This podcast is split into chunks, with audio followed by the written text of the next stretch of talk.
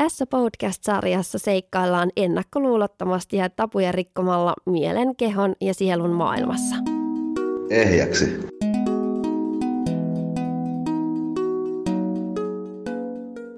Tänään mulla on aiheena narsismi ja läheisriippuvuus. Mä oon Lotta Kvist, mä oon henkisen kasvun ohjaaja. Mulla on hoitola Helsingin Lauttasaaressa ja etäpalvelut – kuten etäenergiahoidot, valmennukset ja intuitiiviset tulkinnat on saatavissa myös muualle. Kotisivut löytyy osoitteesta lottakvist.fi. Puhun tässä jaksossa siitä, miten narsismi ja läheisriippuvuus syntyvät, mikä niitä yhdistää, miksi läheisriippuvaisen on niin vaikea lähteä toksisesta, mahdollisesti narsistisesta ihmissuhteesta, miten hän siinä ylipäätään toimii, ja mitkä on haavoittuneen narsismin ja läheisriippuvuuden erot. Nämä teemat nousee paljon asiakkaideni keskuudessa alkoholismin kerran ja ilman sitä, ilman koskun itsellä on kokemusasiantuntijuutta koko elämän ajalta tämän kaltaisista aiheista. On joutunut elämässäni tekemisiin useiden selkeästi narsististen ihmisten, yleensä miesten kanssa ja itsessänikin on narsistisia piirteitä ollut. On tajunnut mallintaneeni isästäni ja äidistäni itseeni tämmöisen narsistin ja lähes riippuvaisen maskuliiniselle ja feminiiniselle puolelle, niin kuin on jossain jaksossa aiemmin kertonutkin, ja oppinut samankaltaisia selviytymistrategioita, joita hekin ovat toteuttaneet. Niistä lisää tässä jaksossa. Lähteenä olen siis käyttänyt omia kokemuksia, vähän myös yleisluontoisesti sitä, mihin törmään työssäni, sitten netistä löytämiäni asiantuntija- ja kokemusasiantuntijalähteitä, kuten esimerkiksi kliininen psykologi ja psykologian professori Ramani Durvasulaa. Huom, mä en itse ole psykologi tai psykoterapeutti, vaan ennen kaikkea kokemusasiantuntija, mutta toki kuitenkin näillä omilla keinoillani näissä mielen ja kehon asioissa auttava ihminen ja itse opiskellut. Narsismista löytyy vanha jakso tai kolmekin, missä sitä asiaa puidaan vähän eri kulmista ja sitten muissakin on mainintoja. Myös läheisriippuvuudesta löytyy muutama jakso aiemmin. Kerrataanpa ensin, mitkä ovat narsistiset piirteet. Listaan tähän kaikkia narsismin piirteitä, jotka eivät kaikki ilmene jokaisessa narsismityypissä, eli narsismia sanotaan olevan sit on useampaa erilaista tyyppiä, eli kaikki, kaikki on narsismi ei näyttäydy ihan samanlaisena, vaikka niissä samankaltainen pohja onkin, ja pitää tietyt piirteet täyttyä, jotta esimerkiksi voisi narsistinen persoonallisuushäiriödiagnoosin antaa. Puhun narsismista ennen kaikkea ilmiönä tässä. Ja on myös hyvä huomata, että narsismissa ilmiönä on tasoja tai vakavuusasteita, eli jossa kussa se näyttäytyy paljon voimakkaammin kuin toisessa. Eli narsistisia piirteitä on itsekkyys, myötätunnon puute, epävarmuus, joka yleensä näyttäytyy ylimielisyytenä, ilkeys tai jopa semmoinen julmuus, surkeat tunnetaidot, pinnallisuus niin luonteessa, eli että ihmisen luonteesta ei löydy oikein sellaista syvällisyyttä, kuin ulkonäössä, tai ulkonäköön panostamisessa tarkoitan. Hyväksynnän haku, yliherkkyys kritiikille, tarve saada erityiskohtelua, olla ns. tärkeiden ihmisten ympäröimänä, aggressiivisuus, impulsiivisuus, vastuuttomuus, kontrolloivuus, epärehellisyys, manipulatiivisuus, vainoharhaisuus, vahva oikeutuksen tunnelukko, kateellisuus, katkeruus, uhriutuvuus tai semmoinen marttyyrimäinen käytös sekä syyllistävyys. Narsismi syntyy silleen, että narsistiseksi tuleva lapsi huomaa, että koska kukaan ei pidä minusta huolta, niin mun pitää pitää itse itsestäni huolta ja on leikattava itsensä irti semmoista aidosta yhteydestä muihin ihmisiin, koska se on ollut liian kivuliasta. Voi nostaa lapsen riskiä tulla narsistiseksi, jos vanhemmat hyljeksii tätä temperamenttinsa takia. Esimerkiksi itselleni on käynyt näin äitini kanssa. Musta tuli ylimielinen häntä ja siskoani kohtaan, kun mä huomasin, että äiti suosii siskoa ja hyljeksii minua. Ja niin kuin tajusin siinä, että pitää selvitä yksin. Eli, eli sieltä tuli semmoinen niin kuin sekä itsekkyys että sitten ylimielisyys heitä kohtaan. Ja sit itse asiassa siitä yksin selviämisestä tuli se mun selviytymistrategia. Koin sen turvallisimpana. Toki ylimielisyys on varmasti myös isältä osin mallinnettua, koska hän on ollut hyvin ylimielinen äitiä kohtaan. Ja tähän, miksi äiti on toiminut niin kuin on toiminut, niin liittyy vahvasti semmoinen ylisukupolvinen trauma, eli mun mummoni vanhempi sisarus on kuollut lapsena ja sitten siitä on alkanut mennä eteenpäin sukupolvelta toiselle semmoinen äidilleen näkymättömäksi jääminen. On tunnistanut jo edes menneessä mummossani tämmöisen narsistisuuden, ei nyt millään voimakkaimmalla mahdollisella tavalla, mutta kuitenkin, mikä sitten selittää myös äitini läheisriippuvuutta ja toisaalta sitä semmoista tietynlaista narsistisuuttakin. Itse asiassa nehän on kolikon kaksi puolta, mitä, mitä avaan tässä jaksossa lisää.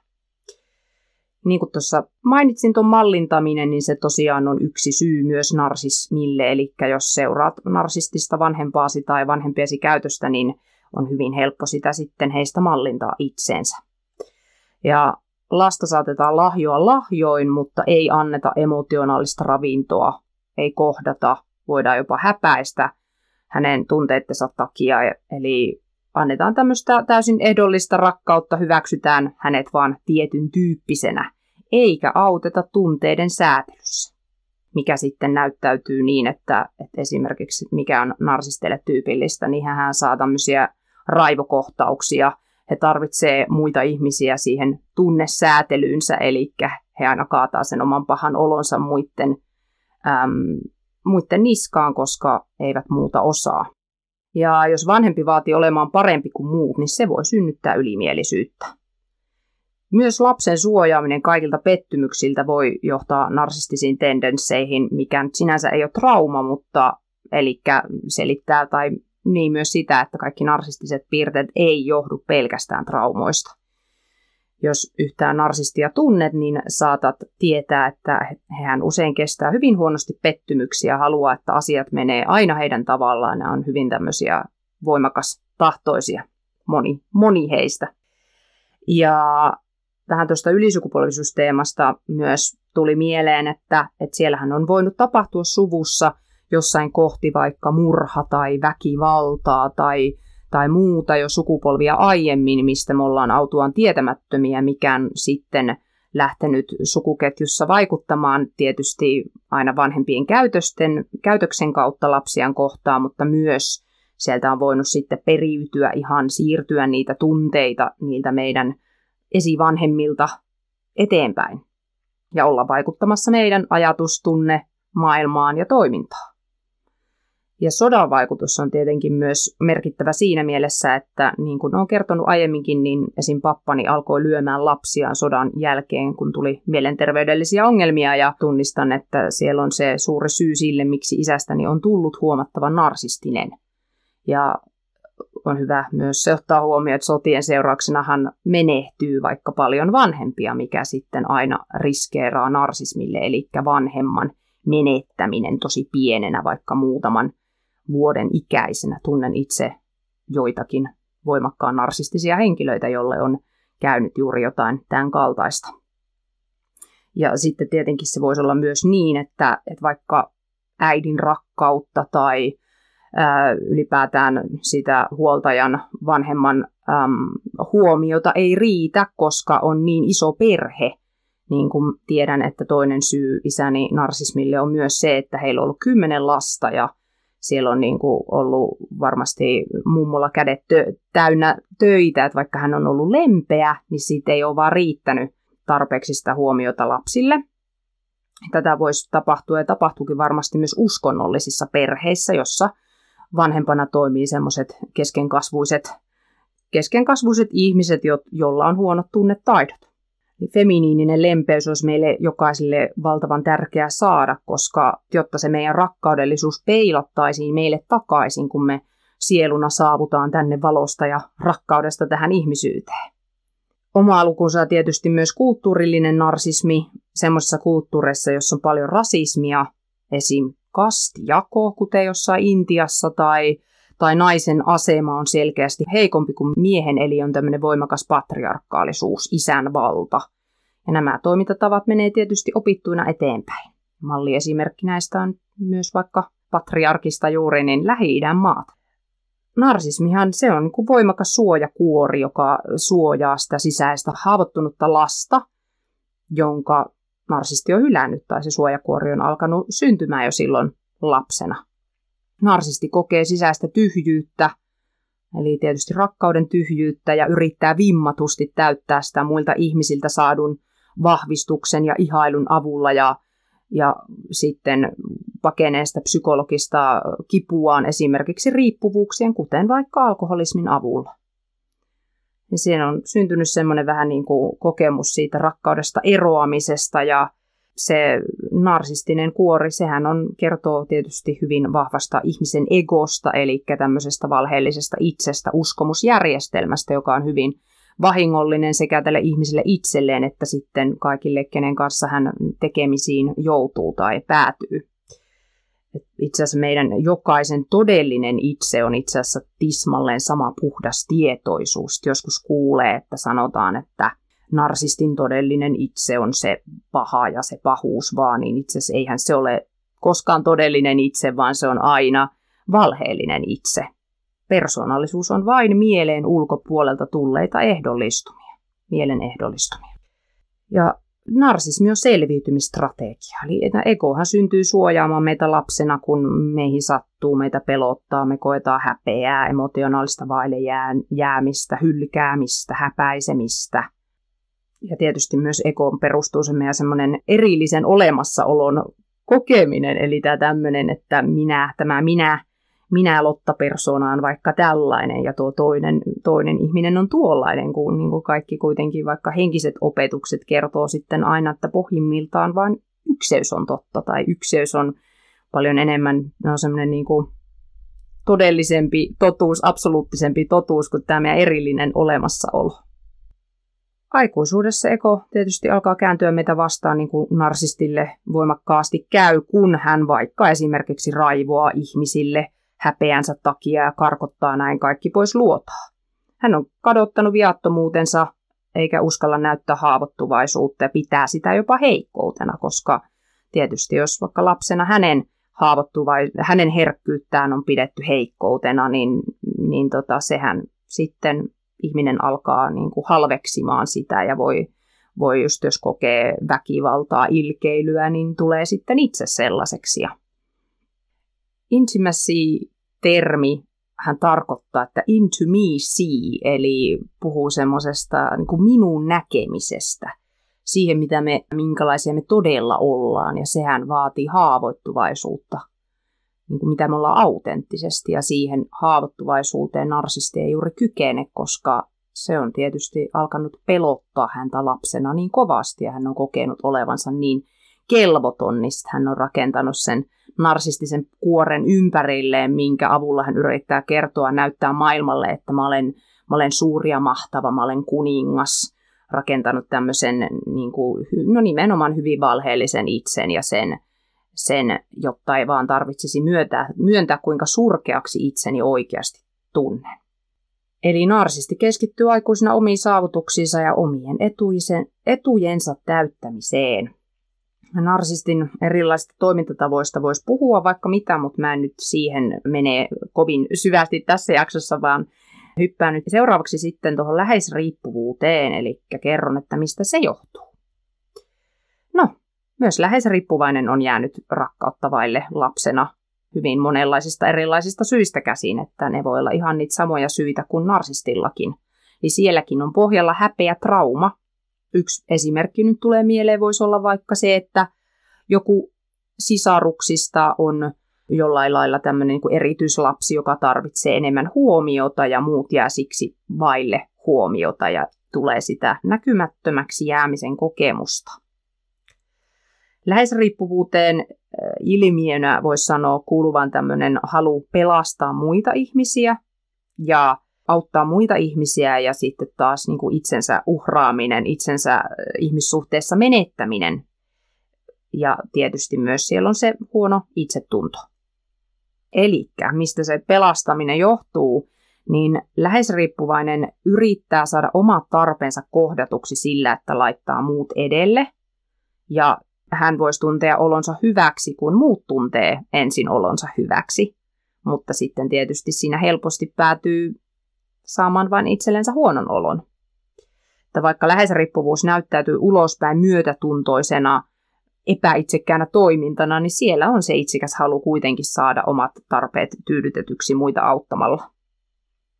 Läheisriippuvainen toimii miellyttämisen traumareaktiosta käsiin, eli on helposti joutunut miellyttämään paljon lapsena, jotta ei tulisi hylätyksi. Eli meidän toiminta aina tähtää lapsenakin me on niin kuin valittu sellainen tietynlainen selviytymistrategia, kuten vaikka tämä narsismi tai läheisriippuvuus yrityksenä pitää itsemme turvassa ja saada omat tarpeemme kohdattua mahdollisimman hyvin. Eli narsisti ja läheisriippuvaisen suurin ero on se, että läheisriippuvainen kykenee myötätuntoon ja narsisti ei. Tai mitä voimakkaammin narsismi on ihmisessä, niin sitä huonommin hän kykenee myötätuntoon ja on entistä itsekkäämpi. Eli kuten sanoin, niin kuitenkin kun narsismi esiintyy ihmisessä vähän niin kuin skaalalla, eli ei voi sanoa vaan nyt välttämättä, että ihmisessä olisi 0 prosenttia myötätuntoa tai 100 prosenttia, vaan on myös kaikki prosenttimäärät siellä välissä. Niin läheisriippuvainen antaa, narsisti ottaa. Läheisriippuvainen on saalis, narsisti on saalistaja. Narsistihan voi olla vaikka tämmöinen vaikka vähän niin kuin tämmöinen seksuaalinen saalista ja oikein tämmöinen seksuaalinen hyväksikäyttäjä tai joku vaikka, että olisi, no voi olla toisinkin päin tämä sukupuolijakauma tai rooli, mutta äm, niin kuin, että vaimo odottaa kotona ja ä, narsisti etsii, käytetään englanniksi tämmöistä termiä kuin narcissistic supply, Eli narsistille aina tärkeää, että saa mahdollisimman paljon sitä vähän niin kuin tavaran toimittajia, rakkauden toimittajia. Eli sitten hän vaikka surutta voi pettää monen ihmisen kanssa ja valehdella ummet ja lammet saadakseen tehdä niin. Itsekin olen joutunut tällaisen ihmisen kohteeksi. Ja läheisriippuvaisella ei ole rajoja, ja narsisti taas ylittää niitä törkeästi, tai ei varmaan paljon tämmöisiä raja-asioita mietiskele. Eli tekee pahimmillaan tosi törkeitä juttuja hyväksi käyttötarkoituksissaan ja ilkeydessään, joista normaaliin myötätuntoon kykenevä ihminen tajuaisi, että tämä ei varmasti ole tolle toiselle ihmiselle ok, että sitä ei tarvitse häneltä kysyä, niin se ei varmasti ole ok. Eikä niin sanotusti normaali myötätuntoon kykenevä ihminen, niin hänellä ei tulisi mieleenkään tehdä sellaisia juttuja, mitä narsisti tekee.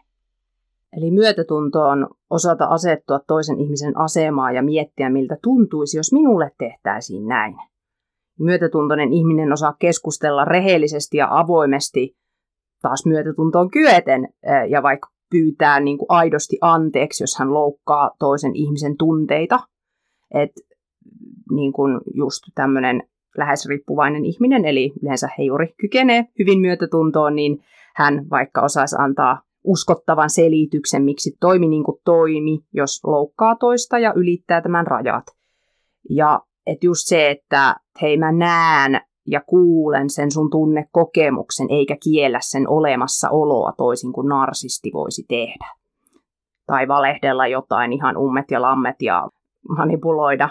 Ja näkisin myös, että tämmöinen niin kuin normaali myötätuntoon kykenevä ihminen hän ei myöskään mene ja ylitä toisen rajaa uudelleen, jos sä tiedät, missä se menee ja mistä toinen ihminen voi reagoida negatiivisesti, koska jos ei halua loukata toista, niin eihän sellaista tee. Kun narsisti toimii oikeastaan aika lailla juuri päinvastoin. Narsisti toimii helposti usein hyökkäämisen traumareaktiosta, kun sanoin, että toi lähes riippuvainen toimii sieltä miellyttämisestä käsin.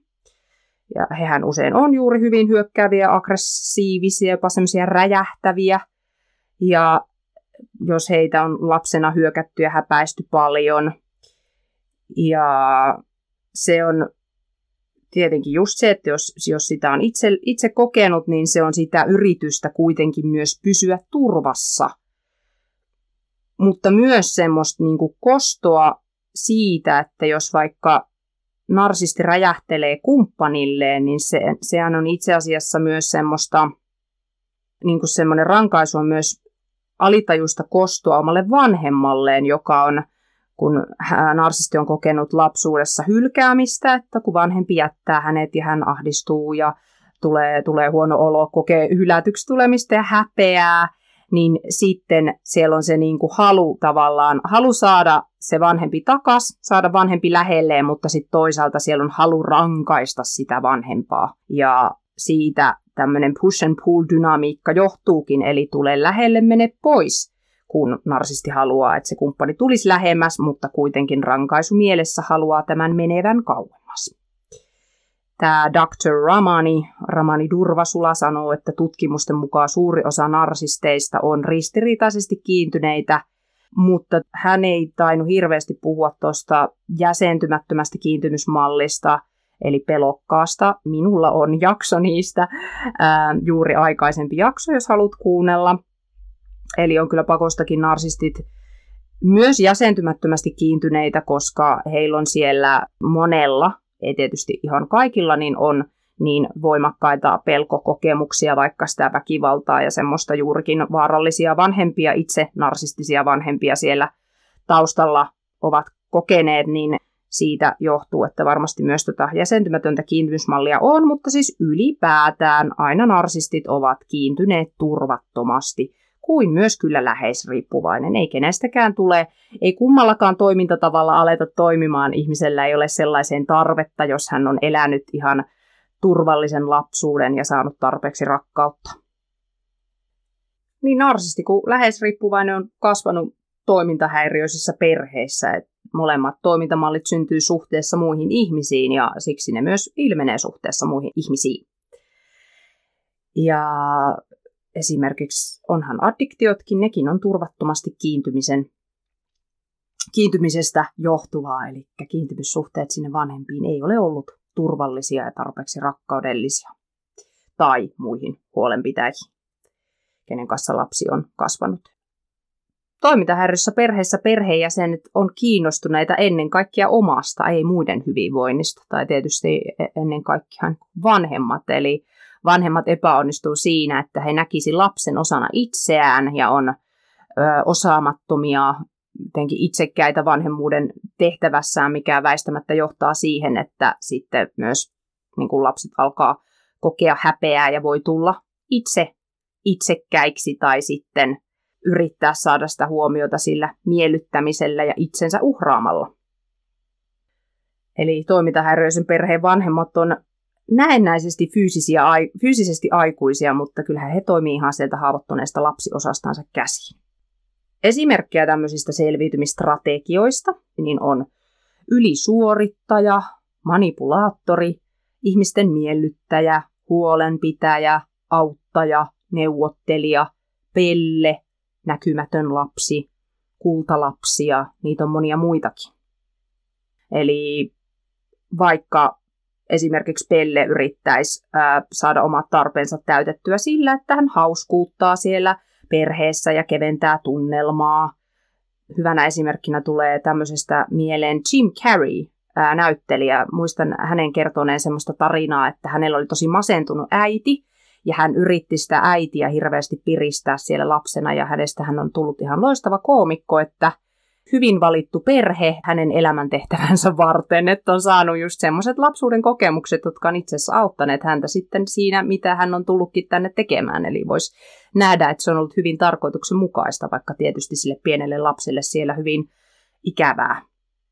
Narsismista on tosiaan tämä tämmöinen ihan diagnosoitu persoonallisuuden häiriö olemassa, mutta sitten taas läheisriippuvuudelle ei ole mitään virallista diagnoosia olemassa. Ja sitä myös selitetään monin tavoin, että on itsekin antanut määritelmäni joskus aiemmin, joka on perustunut ennen kaikkea omiin kokemuksiin. Se on saattanut olla vähän köykäinen, en nyt ole kuunnellut vanhoja jaksoja, mutta tätä jaksoa varten on tehnyt taas paljon enemmän tiedon hankintaa ja koko ajan tässä tietysti oppii, oppii niin kuin monta kautta niin itsestään elämän kautta kaikin tavoin lisää. Niin, eli lähes riippuvainen on oppinut, että koska hänestä ei ole kiinnostuneita eikä hänen tarpeita täytetä, niin sitten täytyy uhrata itsensä muiden takia ja alkaa täyttää muiden tarpeita saadakseen omansa täytetyksi. Sama ihminen voi toteuttaa molempia strategioita, niin narsistisia kuin läheisriippuvaisia, jopa samassa ihmissuhteessa. Kun huomaa, että se toinen tai tietty selviytymisstrategia ei toimikaan, ja etenkin näin voi tapahtua eri ihmissuhteissa. Eli havain, haluan havainnollistaa tätä asiaa ja voisin taas kertoa itsestäni esimerkin. Eli mä vaikka ennen lähdin aina toimimaan tällä hyvin läheisriippuvaisella tavalla suhteessa miehiin. Eli se tuli, ei nyt aina, on joskus tullut lempeitäkin miehiä, mutta sieltä on, on, on niinku tullut monta narsistista miestä, selkeä narsistista miestä, jotka niinku ajattelee vaan itseään ja on jopa ilkeitä ja ylittää, tekee niitä niin kuin hän törkeitä rajan ylityksiä ja valehtelee ja katoamistemppuja ja pettää vaimoaan ja kaikkea mahdollista. Ja sitten mä jotenkin niin kuin höösään niitä ja jotenkin alitajuisesti en edes tunnista sitä, että mulla on se joku semmoinen niin kuin halu pelastaa heitä, enkä tunnista, mistä se johtuu. Ja todellakin tunnen myötätuntoa heitä kohtaan ja olen kiltti. Ja sitten tietysti koen, että onpa epäreilua, että mä en olisi ikinä tehnyt tuolle ihmiselle noin, että miten toi pystyy tollaiseen. Ja sitten taas niin kuin olen kertonut aiemminkin, niin sitten taas äitiäni ja siskoani kohtaan mä oon toteuttanut sitä niin kuin semmoista hieman narsistista toimintatapaa, eli mä oon monta monituista kertaa asettunut heidän yläpuolelleen ennen tätä tietoisen henkisen kasvuni aloittamista, niin muistan, kun mä aina niin kuin siskolle puhuin vaan itsestäni, mä menin sinne ja söin hänen ruuat ja otin hänen vaatteet ja niin kuin, olin vähän niin kuin se narsistinen verenimiä. Narsistithan on vähän niin kuin semmoisia vampyyrejä en mä mielestäni, tai en mä huomannut sitä, että mä olisin ollut mitenkään niin kuin näkyvästi ilkeä, mutta kuitenkin sisko laittoi muhun välit poikki ja, ja on siis myöhemmin sanonut monta kertaa, että olet muuttunut ja nykyään meillä on hyvät välit, kun olen parantanut niitä rakkaudettomuuden haavojani sieltä lapsuudesta sitä, miten on alkanut tuntemaan kateutta häntä kohtaan, kohdistanut sen vihaani siskooni siitä, mikä olisi itse asiassa pitänyt kohdistaa äitiin. Ja myös, no äitiin, en ole varmaan, hän on varmaan puhunut enemmän itsestään kuin minä hänelle, mutta kuitenkin just semmoista yläpuolelle asettumista ja semmoista, no en mä tiedä, niin, ilkeyttä. Ilkeys on ollut tietysti aina, mä oon nähnyt sen niin, että hän on toteuttanut äitiyden tehtävänsä niin huonosti, että sitten se sisäisen lapsen raivo on sieltä niin kuin tullut ja näin. Kun taas sitten vaikka on huomannut myös äitini toimivan vähän samankaltaisesti, että musta on näyttäytynyt, että hän niin kuin toimii lähes riippuvaisesti suhteessa mun isään, ja, mutta sitten semmoista tietynlaista narsistista tendenssiä toteuttaa jotenkin minua kohti, että mulla on tullut monta kertaa se olo, että tässä on, tässä on niin kuin todella tämmöistä itsekyyttä ja myötätunnon puutetta ja, ja sitä, että hän yrittää saada rakkautta syyllistämällä ja heittäytyy semmoiseksi heikoksi uhrimarttyyriksi aina silloin, kun häneltä yrittää pyytää apua. Eli kääntää tilanteet useimmiten niin, tai on tosi monta kertaa tehnyt sen, että kun mikä olisi niin kuin, voisi ajatella, että jos äidin tehtävä antaa tyttärelleen, niin sitten hän odottaakin sitä minulta. Ja näin, mutta eihän nyt sentään ole sit saanut mitään raivareita ja ainakaan näkyvästi osa- osoittanut suuttumustaan minulle siitä, kun en ole antanut hänelle sitä, mitä hän yrittää saada. Mutta varmaan on tuntenut vihaa ja, ja sitten se on vaikuttanut taas hänen käytökseen, että sitten hän on ollut enemmän semmoinen passiivis-aggressiivinen ja sen takia me ollaan vähän niin kuin molemmat vältelty toinen toisiamme sen vihan takia ja, ja tälle. Et se on ollut semmoista niin kuin hämmentävän, hämmentävää semmoista läheisriippuvuuden ja narsismin tanssia ja tuun vähän palaamaan lisää tuohon, niin että mitä on uhrinarsismi ja miten, miten se näyttäytyy, miten se eroaa läheisriippuvuudesta. Eli just se, että meillä on ollut kuitenkin kotona tämmöinen hyvin perinteinen uhri- ja pahantekijä systeemi, eli isä on siellä näyttäytynyt sinä ilkeänä narsistina ja, ja sitten just toinen on siinä niin kuin uhrautunut ja sitten niin kuin on puhunut aikaisemminkin, kun meissä kaikissa on feminiini- ja maskuliinienergiaa ihan huolimatta siitä, miten ihminen kokee oman sukupuolensa, niin just se, että pitäisi aina kiinnittää huomiota siihen, että jos sä vedät tietynlaisia kumppaneita puoleesi ulkomaailmasta, niin vaikka heteronaisena, niin kuin olen itse huomannut, että jos on tullut niitä monia narsistimiehiä, niin, niin kuin jossain jaksossa kerroinkin, niin löysinpä sitten, että ahaa, tällainen ilkeä narsistimies asuu myös minussa. Mutta että ketä kohti mä sitä kohdistan, että yleensä olen kiltti ja kykenen myötätuntoon, eli toimin sieltä, että miellytän ja yritän saada omat tarpeeksi, tarpeeni kohdatuksi sillä, niin sitten niin kuin kerroin, niin olen sitä ilkeä narsistimies onkin tullut vähän niin kuin ottanut minusta vallan ja olen toiminut sieltä käsin suhteessa äitiini ja siskooni ja joutunut nokatusten niiden monien narsistimiesten kanssa. Eli saat toi, tästä saa varmaan kiinni, mitä tällä haen. Eli kyllä mun todella vahva suositus on aina se, että etenkin kun jos näyttäydyt narsistimagneettina tai tietynlaiset ihmiset aina löytää sinut, juurikin etenkin siellä romanttisissa suhteissa, niin katse sisäänpäin, paranna se osa itseäsi. Eli että isäskin, niin onhan hänessäkin ollut feminiinisellä puolella tämä tämmöinen uhrimarttyyri, joka on aina päässyt vauhtiin kännissä, kun hän on puhunut uhrijuttujaan ja sitten on ymmärtänyt, että no onhan se myös minun äidin maskuliinisella puolella se pahantekijä, kuten on itsellänikin ollut. Että se on vaan niin piilossa, voisi puhua tämmöisestä niin sanotusta piilonarsismista. Uhrienergia on itse asiassa juurikin semmoista haavoittunutta äitiarkkityyppiä, äitiarkkityypin energiaa. Ja vähän jo tuosta, että, että mikä sitten niin kuin mistä tietää, että onko läheisriippuvainen vai uhrinarsisti tai kumpaa toimintatapaa ilmentää, niin mä en näkisi, että läheisriippuvaiset heittäytyy silleen, niin kuin, että kantakaa minua, minä en jaksa, nyt minä masennun, jos sinä et anna minulle sinun, sinun energiaasi, eli tämmöinen niin kuin, hyvin niin kuin syyllistävä tapa toimia menee jo enemmän sinne narsismin puolelle, koska se on just sitä, että anna minulle, kun taas lähes riippuvainen menisi ja antaisi.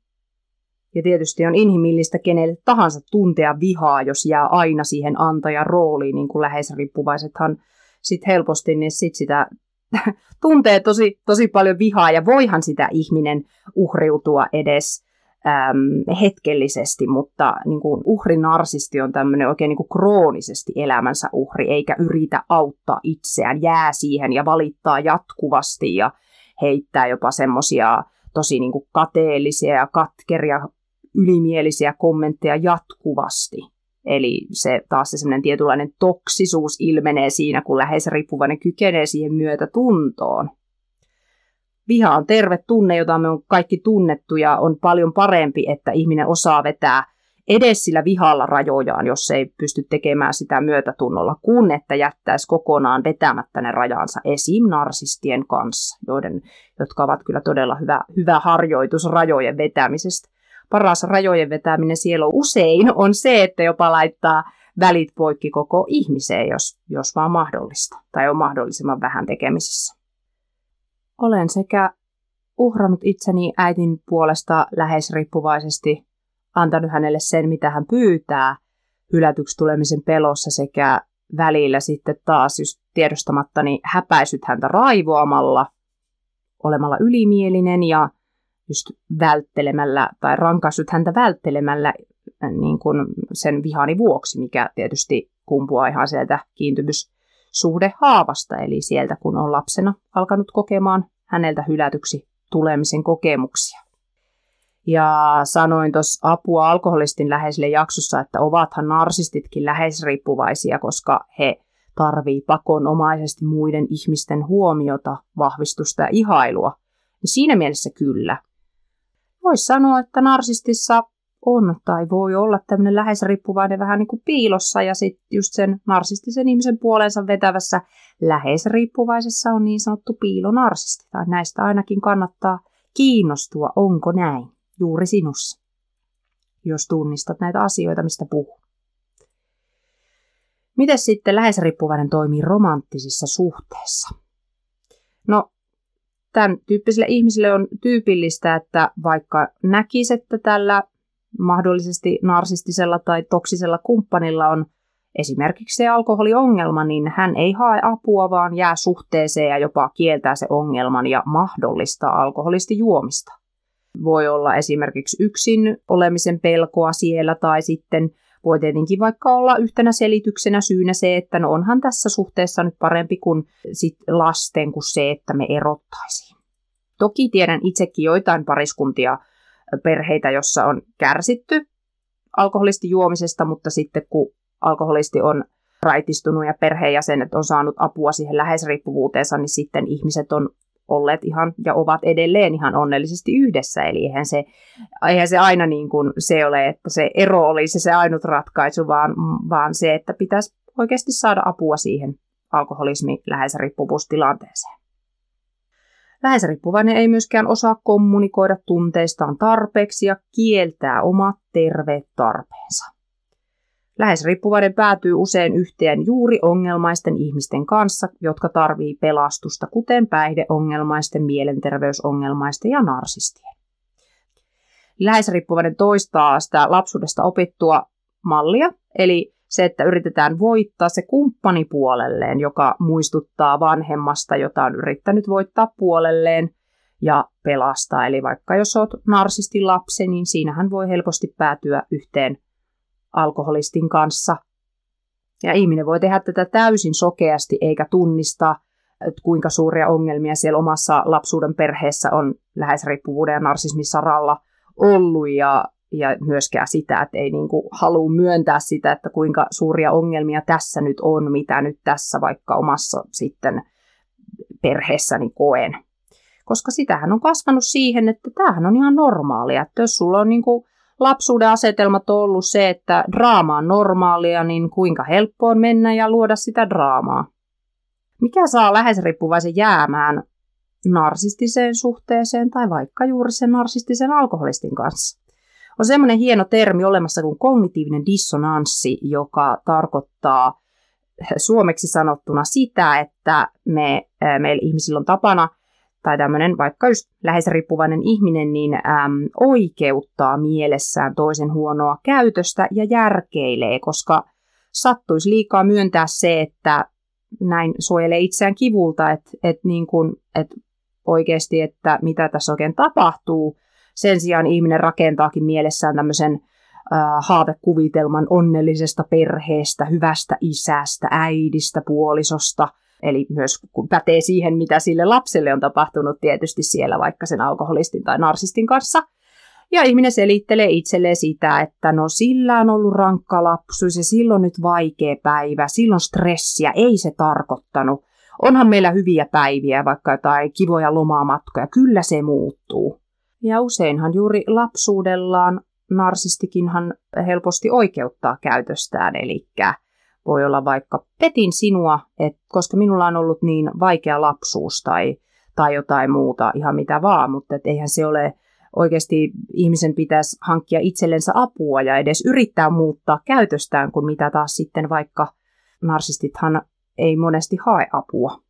Eli tietysti se, että sä vaikka kuuntelet sitä sen sun vanhemman jatkuvaa käytöksensä oikeutusta, niin kyllähän sä vaikka lapsen alat helposti uskomaan sitä, että näinhän se asia onkin.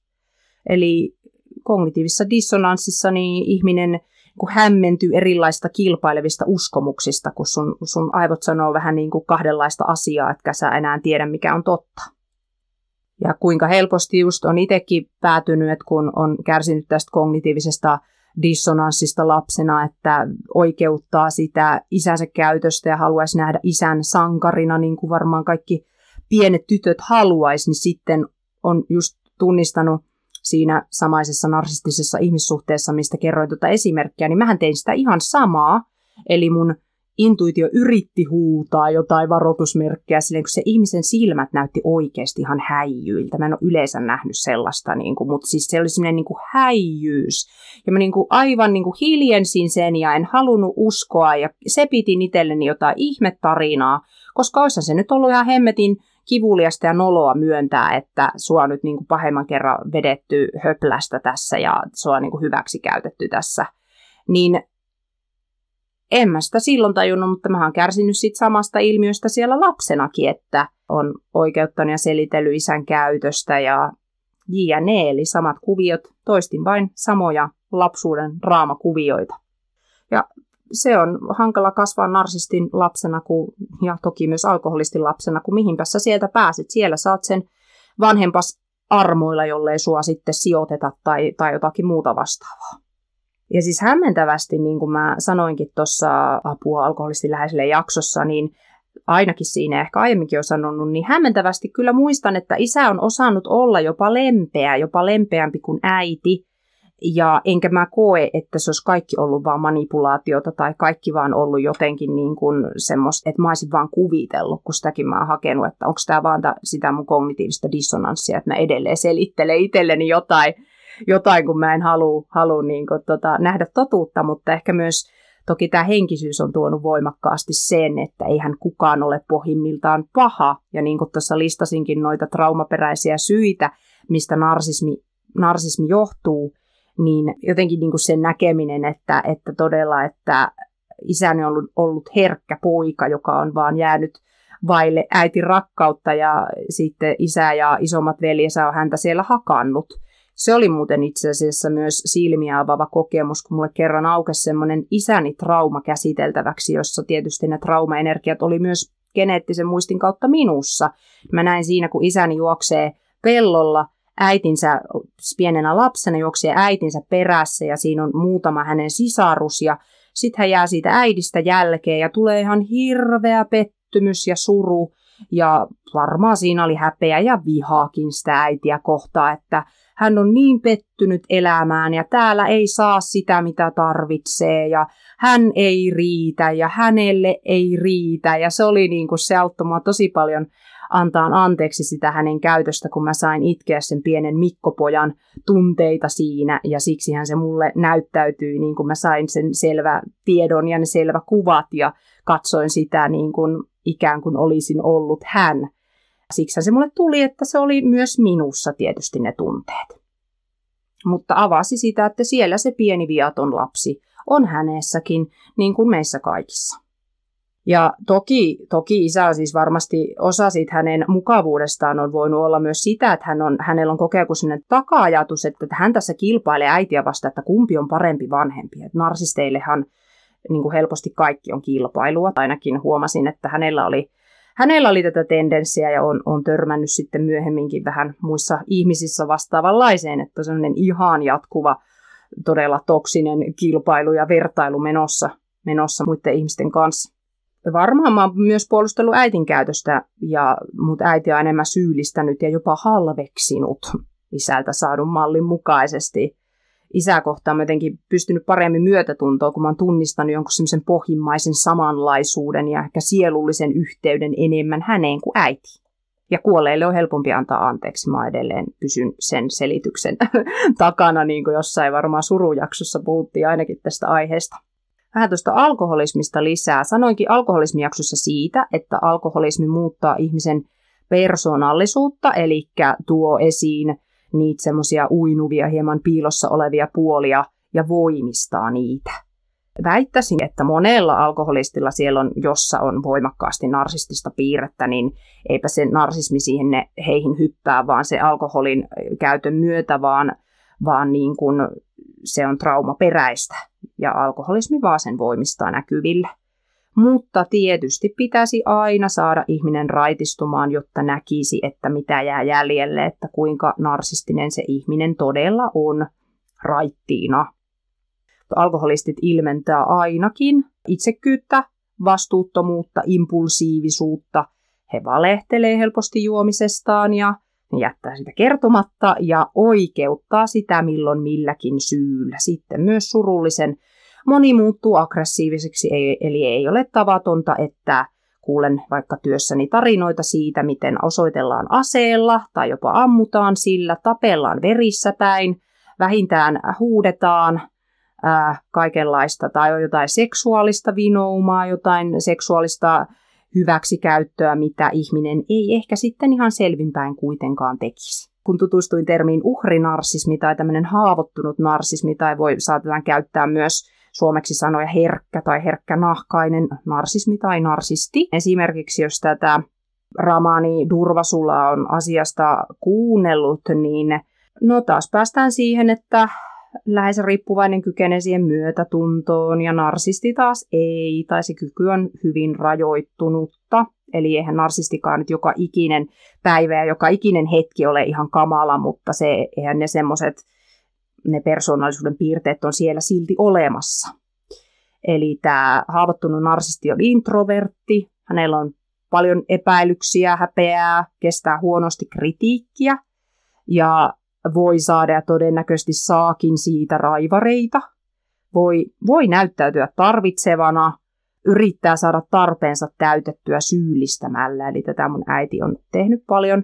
Ja he voi myös esittää mukavaa, toki myös muut narsismityypit voi esittää mukavaa, mutta he on, nämä on ehkä vähän enemmän semmoisia piilovittumaisia, eli he saattaisi mukaan jotenkin vahingonomaisesti sanoa jotain kommentteja, joilla he loukkaa muita ihmisiä ja tai hyvin passiivis-aggressiivisella tavalla. Eli jos tämmöinen hieman pahansuovempi, räjähdysherkempi, pahansuopa narsisti, eli käytetään äh, englanniksi termiä malignant narcissist, niin jos semmoinen sanoisi niin kuin tosi suoraan jotain tosi ilkeitä, niin tämä uhrinarsisti sanoisi jotain ehkä vähän kierrellen tai vähän rivien välistä.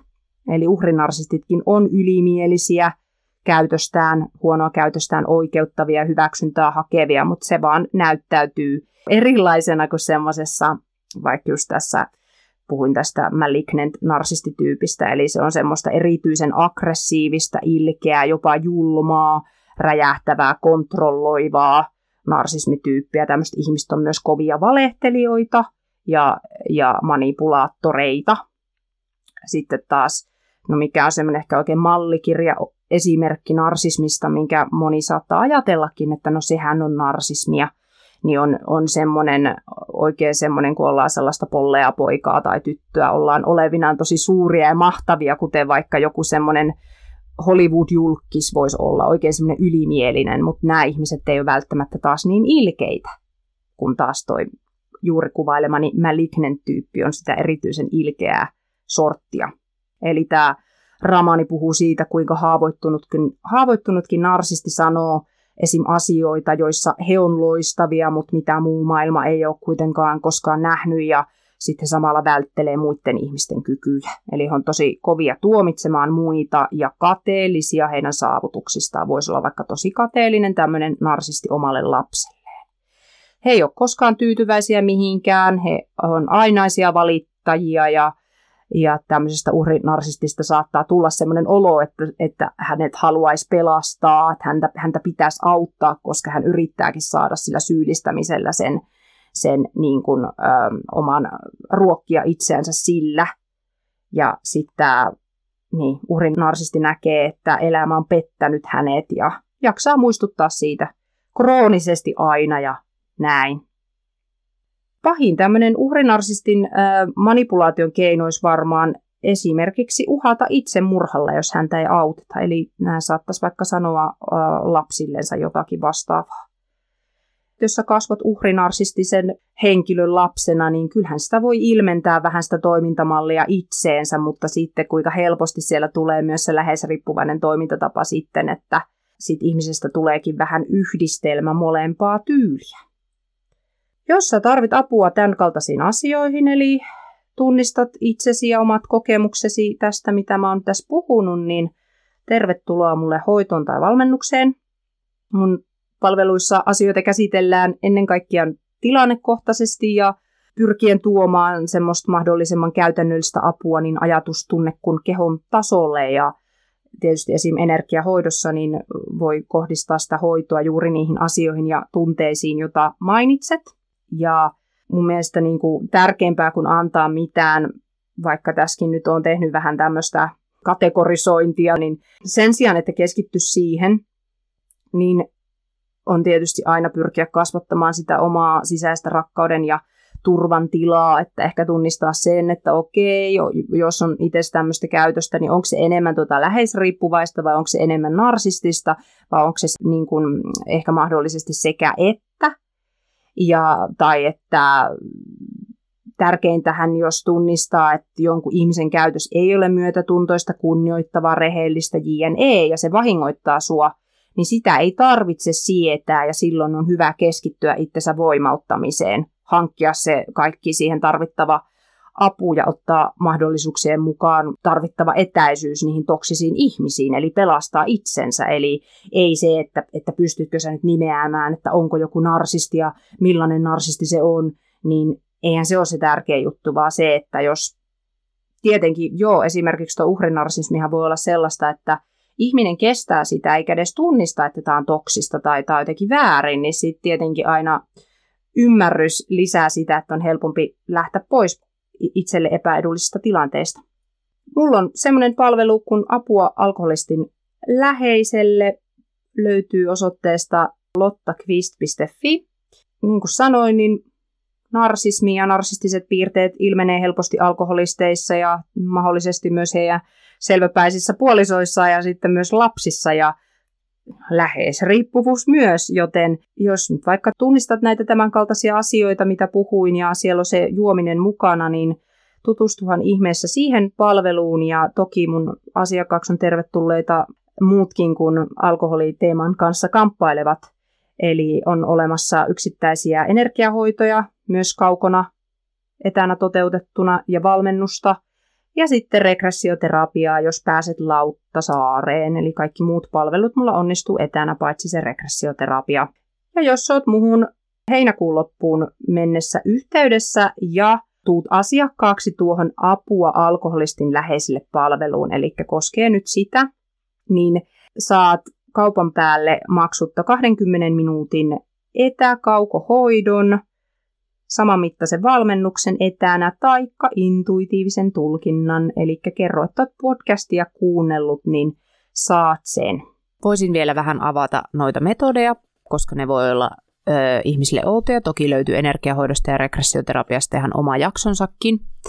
Mutta tota, energia, kaikki on energiaa, tunteet on energiaa kehossa. Se on ihan tieteellinen fakta, että kaikki on energiaa ja energiahoidossa pystyn mieleni ja niiden metoden avulla luomaan semmoisen ähm, energian, jota vois, tai energioita, joita voisi verrata vaikka rakkauteen tai muihin tämmöisiin, mitä me nyt kutsuttaisiin positiiviseksi tunnetilaksi, minkä mä sitten joko kaukohoidossa niin kuin vaan ajatusteni kautta tai sitten ää, lähihoidossa ajatusten ja käsieni kautta välitän siihen ihmiseen. Se alkaa tekemään muutoksia hänen sinun alitajunnassasi ja muuntaa sieltä, pystyy purkaan niin kuin kehosta ja mielestä niitä sellaisia negatiivisia muistijälkiä ikään kuin, jotka sitten sieltä ohjaa elämää, vaikuttaa terveyteen, vaikuttaa, vaikuttaa onnellisuuteen, vaikuttaa itsetuntoon, siihen miten me toimitaan ihmissuhteissa, kaikkeen.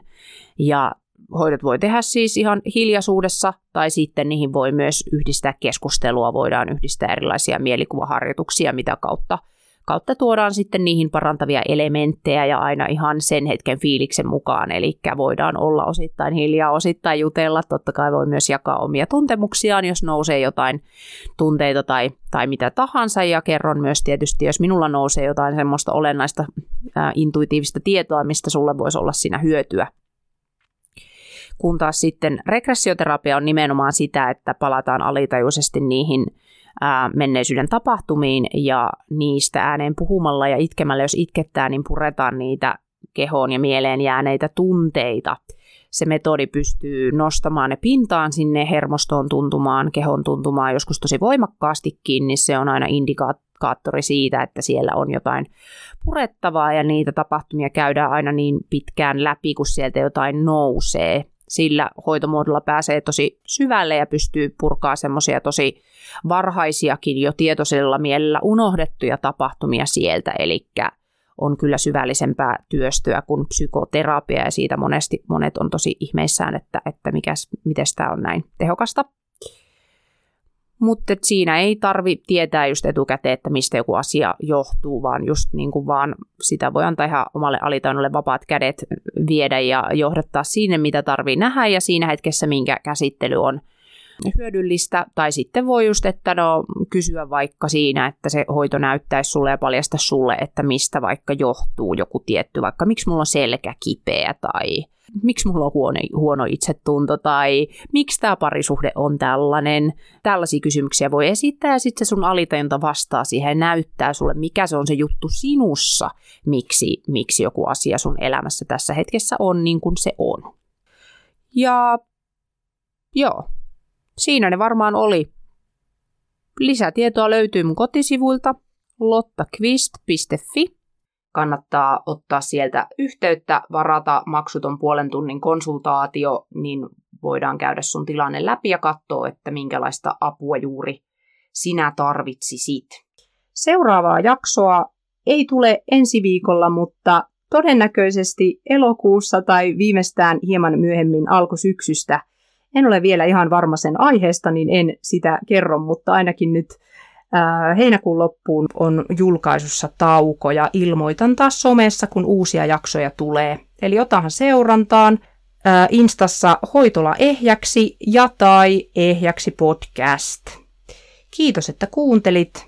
Tämä on Ehjäksi podcast. Ehjäksi.